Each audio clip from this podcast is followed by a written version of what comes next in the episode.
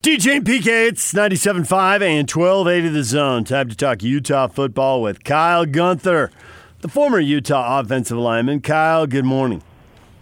Gentlemen, good morning. PK, we missed you last week. DJ spoke very glowingly about you, though. Well, you know, I've been working hard, so I needed with the byes, I needed a day of load management. That's right. That's right. Now I'm back. I now the I had my bye. I'm ready for the not quite. I don't think we can quite call it the stretch run, but we can call it the basically the crux of the season going forward. It'll. Hey, look, you you can't make the club in the tub. Okay, you got to be out there. If your knees are hurting, take some time off. Yeah. You're being like Britton Covey. Okay, you're going to Yeah. just evaluate things for a little bit. In fact, uh, I think Britton Covey is the only person in the market you're taller than. In fact, when you think about it, the load that I carry is quite heavy, so I do need to manage the load now and again. Yeah, his name is David James. Yeah. Man, that's quite the load. Well, I'm done saying nice things about you when you're gone. We're over that. Who, me or Gunther? Either one of you, quite frankly. All right, Kyle. I know you've been watching tape trying to figure out Oregon State. They looked really good, but on the other hand, UCLA looked really bad, and Oregon State is two and three. So, how worried should Ute fans be? What is the threat level of a Pac-12 upset and all the uh, craziness we expect out of this conference? I would say the threat level is very low. Now, you mentioned the most important part there. Oregon State looked good last week, but it was against UCLA, and I've told you guys all year, I think UCLA is one of the worst teams in the country. They have one of the worst coaches in the country. They have one of the worst cultures in the country. You're going to be hard pressed to find a program that's had this long of a, let's call it a losing tradition, even though they've had some up years with Jim Mora. They had a couple of good years here and there, but UCLA is filled with four and five star recruits and they cannot play. UCLA is trying to play man coverage in the secondary and they're getting burned over and over again because Chip Kelly will not adjust his system to his players. He says it very clearly.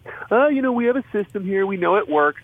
He's arrogant and it's failing. Now, Oregon State also ran the ball. They had some balance against UCLA, but that's also because UCLA is dreadful. UCLA was down to their backup quarterback. Their starter's not very good. DTR can't throw the ball all that well. He had a nice game against Wazoo. He had the 500 some odd yards, and I think that was a bit of an anomaly. So Vegas, last I checked, has the Utes favored by 14 and a half. Two scores on the road. That's unheard of. This is a huge spread, and the reason is the Utes, they're running for close to 200 yards every single week. Even last week with all the backup running backs, the Utes are a bona fide good team. It's the weirdest game I've ever seen what happened with the Utes at the Coliseum against USC. And you obviously can't have ifs and buts and candies and nuts and all this, but if you take away a few plays, a handful of plays that USC made, Utah's dominating that game. The Utes are three plays away from being undefeated and a top 10 team in the country. That's where they are talent-wise, and they are going to engulf Oregon State. They're going to have to focus then uh, the next three weeks after Oregon State are going to be the toughest three weeks, I think, of their entire season, just given the, the weirdness and the talent of Arizona State and Cal. Cal's been a tricky team to figure out, but no, do not read into Oregon State having success against Cal Poly. I know Oregon State stats looked all right against Stanford, but Stanford is not going to be an 11 win team this year. Stanford had their backup quarterback in. So I think Oregon State's two wins are going to be about where they're at the rest of the year. They might be a three win team when it's all said and done. So no, I would not read into what Oregon State did a week ago. The Utes are going to handle Oregon State this week. So it's an interesting thing that you said that caught my ear as far as the four star talents that the Bruins have been able to amass, but yet obviously they haven't put it together. I've always believed that talent takes care of itself, and if you've got the talent, that you're going to be successful. So obviously something is askew there, and you talked about one of the worst coaches in being Chip Kelly in that situation.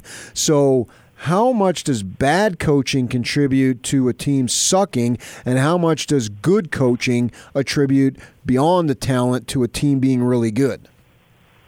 Well, okay, here's the thing, though, is that Bob Toledo, Karl Dorrell, Rick Neuheisel, Jim Mora, these guys all can't be idiots.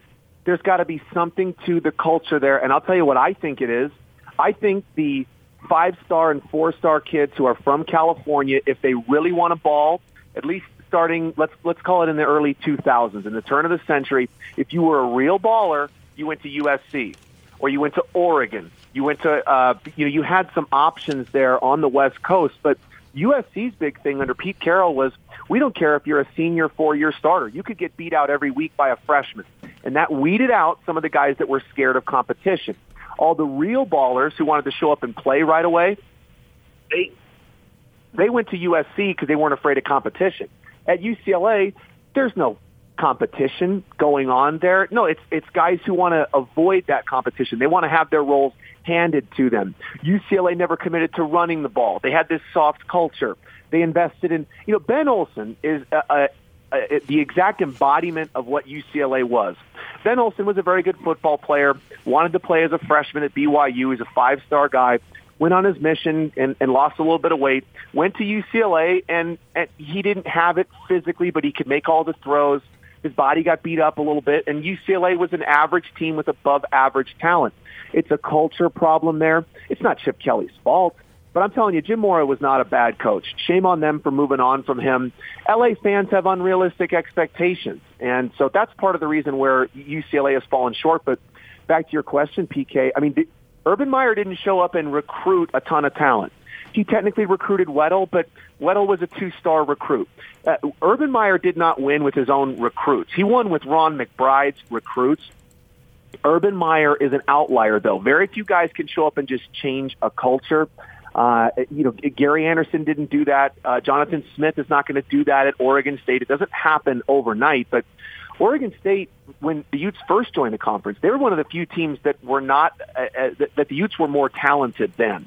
Oregon State's athletic department revenue and their expenses were low, along with Washington State. So you got to pay to play, and you got to pay to get the right guys in there. But Chip Kelly is not the right guy for UCLA. I don't know what they were thinking that was going to turn things around, but also to go back to Oregon State, it's a really tough place to recruit. The only place slower than Eugene, Oregon, where the Ducks play, is Corvallis. The women are hairy. The traffic lights are long. The winters are long. No one on earth wants to go to Corvallis, Oregon. It's the last place you'd go. If you have any other Pac-12 offer, you'd go elsewhere. The women are hairy. I know that firsthand, guys. I went to a couple of Oregon camps. My dad played at Oregon, and I went over to Eugene to try to get myself some women and uh, I had fun. But man, it's like uh, you ever spilled peanut butter in a shag carpet? I mean, that's what it's like. Heaven forbid your date spills something in her goatee. It's a weird vibe there. A, I was nervous. B, you were nervous. well, suppose you bring a razor. Yeah, that's true, man. No, it's, it's wet. It's damp. People are depressed there. You know, at least in Eugene, the whole town shuts down on game day. Everybody's got their Oregon gear out. That's you correct. can be intoxicated by that as a recruit. They have all the facilities, but nowadays, you know, think 2001. Everybody's got facilities. But I mean, how do you get to Eugene? How do you get to Corvallis? You fly into Portland. Then you rent a car. You drive for an hour and a half on a one-lane road. You see the same group of forests throughout. It's a weird place to recruit. Versus when you show up on a recruiting trip to Salt Lake, you can drive through the downtown, through campus. They've got this incredible fan base. It's almost like a, it's it's almost like Reno. It's like the world's biggest little city. That's kind of what Salt Lake is. It's a little downtown, but it feels like it's got enough for you. Whereas it might as well be New York compared to Pullman, Washington, or Corvallis, Oregon. I agree with that. So I'm uh, I, I'm curious here what you would do with Zack Moss this week. If he would you if he's mostly healthy but not completely healthy, would you keep him out another week? Would you put him in there because it improves his NFL stock to show NFL people he can play every week? But maybe you want him healthier for ASU and Cal. Even if he's hundred percent, which I guess I'd find hard to believe. But if he were 100%, would you still hold him out another week to make sure he stays healthy for ASU because you can beat Oregon State without him? What would you do? I would hold him out, but I'm not as tough as Kyle Whittingham. Kyle Whittingham is probably going to tell him, and I know Zack Moss wants to play. Kyle Whittingham is going to tell him to get out there and, and fire it up and show what you can do. Uh, Zack Moss has said publicly he wants to play, but let's talk about that injury because I've had what Zack Moss has in his shoulder, and let's face it, it's not a broken collarbone. He didn't tear his rotator cuff. So what else can you do? It's a AC sprain. It's your shoulder joint. It's grade one, grade two, or grade three. If it's a grade three shoulder sprain, you need surgery. He's not having surgery. So it's a grade one or two AC sprain. I've had it. What it does is it makes your shoulder immobile. It makes your shoulder weak for a period of weeks. And the moment, let's say it's been two weeks, you're starting to feel good, maybe you're at 85%. The moment somebody bumps into you on an elevator wrong, it flares back up and you're back down to 50%. Everybody who's had an AC issue has this little lump on their collarbone, kind of their shoulder, that doesn't go away.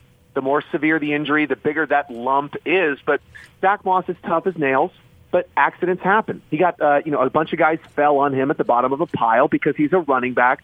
If that happens again, he will re-injure that shoulder. Oregon State is not going to stop Devin Brumfield, or uh, uh, they're not going to stop what the with Devontae Henry Cole. What the Utes were doing, mixing up their run game, even going to Vickers a bit around the edge. The Utes are diverse enough in their run game to beat Oregon State. They need Zack Moss healthy for ASU and Cal. So there's a couple of players that I think are in a really unique spot over the next couple of weeks. Zack Moss, he says he wants to play. I would hold him out.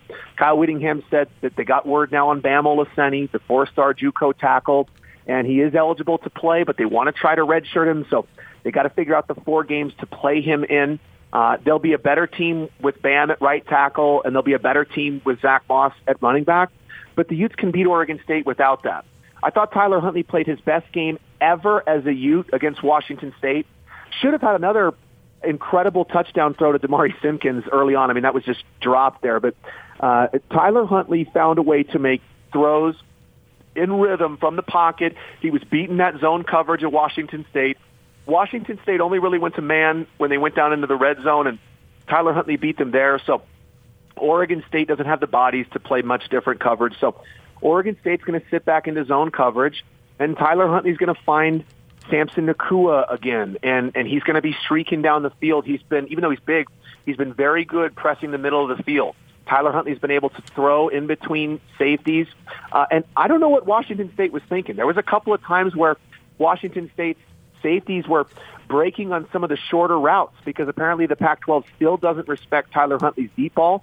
I would assume he did enough against Washington State, though, that Oregon State's going to be sitting back, covering those deep balls, and then all of a sudden, those post routes over the middle or the corner routes that are breaking to the sidelines that are about 15 yards or so. Those are, you know, medium plays. Let's call them. They're not an explosive play, but you know, you can make some of those intermediate throws there against a team like Oregon State. And I think Tyler Huntley is going to show you a lot of confidence. He's better against zone coverage. But again, teams are only going to man you up if they have to. And, and so, uh, you know, other than that, most teams will play zone coverage, and I think Tyler Huntley is going to have some success doing that this week in Corvallis. So I think uh, receivers. You just mentioned a couple of guys and throwing Thompson. We're seeing them emerge a little bit. So I think the loss of Covey can be okay with the receiver corps because they seem to be a little bit better. Combined with Huntley seems to be at the top of his game. How much of a blow do you think it is there? And then I think it might be a little bit more in the punt return team. Britton Covey is so dynamic in the punt return game, and he's inspirational. Remember the hit he took last year? I want to say it was against USC. Uh, he took a pounding against Washington last year and kept getting up. Is the toughest football player I've ever seen. He is a really unique person in that he's incredibly intelligent. He'll be a coach one day very soon. Uh, so Britton Covey's absence will be felt, but did you guys think he was 100% at any point this year? No. Uh, I mean, Kyle Whittingham confirmed Nope. it. He just was not at his best. And so the Utes are going to have to find a way to get guys open like Demari Simpkins, who have that short area quickness, who can get out there and do it. But man, Bryan Thompson has been outstanding at times. Uh, I, I think Jaylen Dixon can play that same role as Britton Covey there. Solomon Enis, I think, is I don't know what he's not doing. He doesn't attract enough attention from the quarterbacks or something in practice because I've yet to see Solomon Enis drop a ball. Every time they throw him it, he's open. He's making tough grabs. So the, the thing that the, the team will miss is Britton Covey's leadership. Uh, he is a an incredible football player, and he's even a, a better human being. He's a world class athlete. Uh, I, I think he'll sit out for another couple of weeks and then try to figure out where his health is. But no, I think it's more of a leadership standpoint of Britton Covey, who's he's just the toughest sob out there. Well, Gunther, you gave us a little bit to work with and chew on here, and uh, you irritated some of our listeners, so you got that going for you. Devin. Wait, tweet- what did I do? Well, Devin tweets at us. This guy, and I know Oh, this he's guy. an Oregon. suck He's an up. Oregon guy, and he used to work at Channel Two, and he really is hardcore I Oregon. hate him. This Gunther dude has no freaking clue what he's talking about. Maybe you should try visiting Eugene and Corvallis sober and his head out of his arse. Go Ducks! All caps, three exclamation points. Yeah, he was probably well, never okay, your. obviously he, was doesn't never listen. your. My cor- dad played at Oregon. Yeah, I know. So Look, you I know. was raised to hate Oregon State, and I have been there sober. To answer that person, I went there at 15.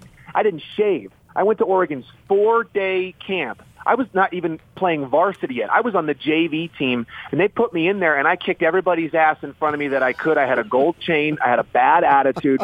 I was knocking the snot out of people. I brought my own pads up there. I stayed overnight. I was 15. I was there to ball. I gave everything I had to play for the Ducks.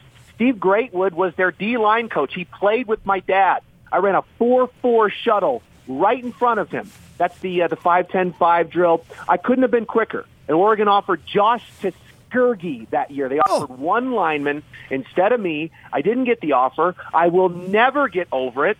But yeah, it is true. Corvallis is terrible. It's wet.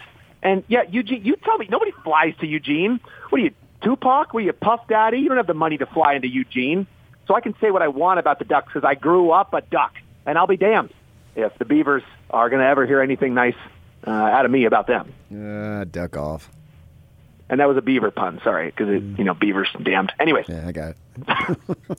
And on that note, Gunther, thanks a lot. We'll talk to you again next week. all right, gentlemen, thank you.